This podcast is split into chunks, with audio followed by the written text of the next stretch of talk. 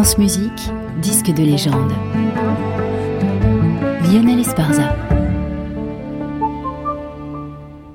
On va rester avec euh, Claudio Abbado pour notre disque de légende du jour, Pulcinella d'Igor Stravinsky.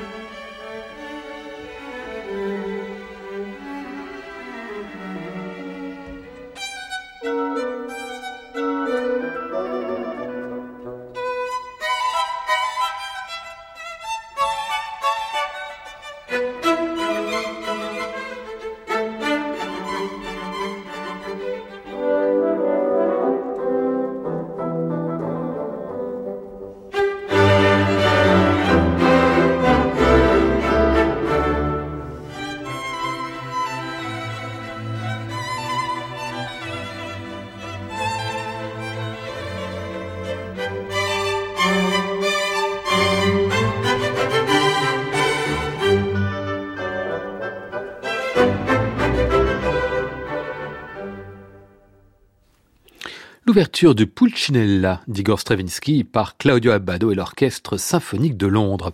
Abbado était l'un des grands Stravinskiens de sa génération, de manière presque subreptice puisqu'on l'a attaché d'abord à la musique italienne, ensuite à la grande tradition germanique, ignorant parfois ses appétits nombreux, par exemple pour la musique russe ou pour la musique française. Eh bien, ces Stravinsky sont vraiment d'anthologie, dans une optique qu'on pourrait dire apollinienne, ce qui après tout est un potentiel du compositeur, avec de l'hédonisme sonore, de l'appétit du sud un écueil peut-être de trop limer les arêtes un peu vives ou un peu cassantes, mais dans certaines œuvres, ça fait vraiment merveille. Ainsi le ballet complet de Pulcinella en 1979. Les sources de ce Stravinsky néoclassique sont italiennes, même si elles ont été complètement rêvées ou révisées, c'est pas un hasard si un chef italien s'y retrouve si bien. En plus, il y a une distribution idéale, dominée par une grande amie d'Abbado en ces années 70. Ils viennent ensemble de révolutionner la discographie rossinienne, je veux parler de Teresa Berganza, qui est là en Pulcinella comme guest star de luxe.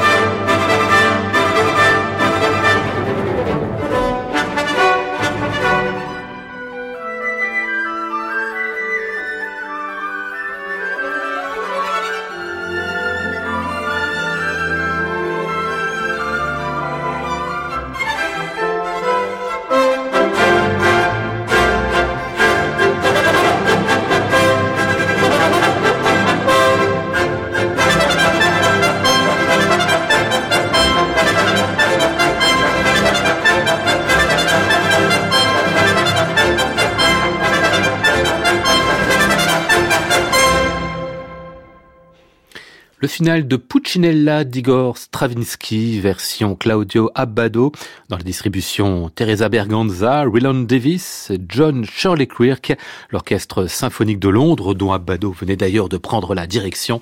C'était pour Deutsche Grammophon en 1979. Aujourd'hui disque de légende, à retrouver et podcasté sur le site de France Musique et sur l'application Radio France.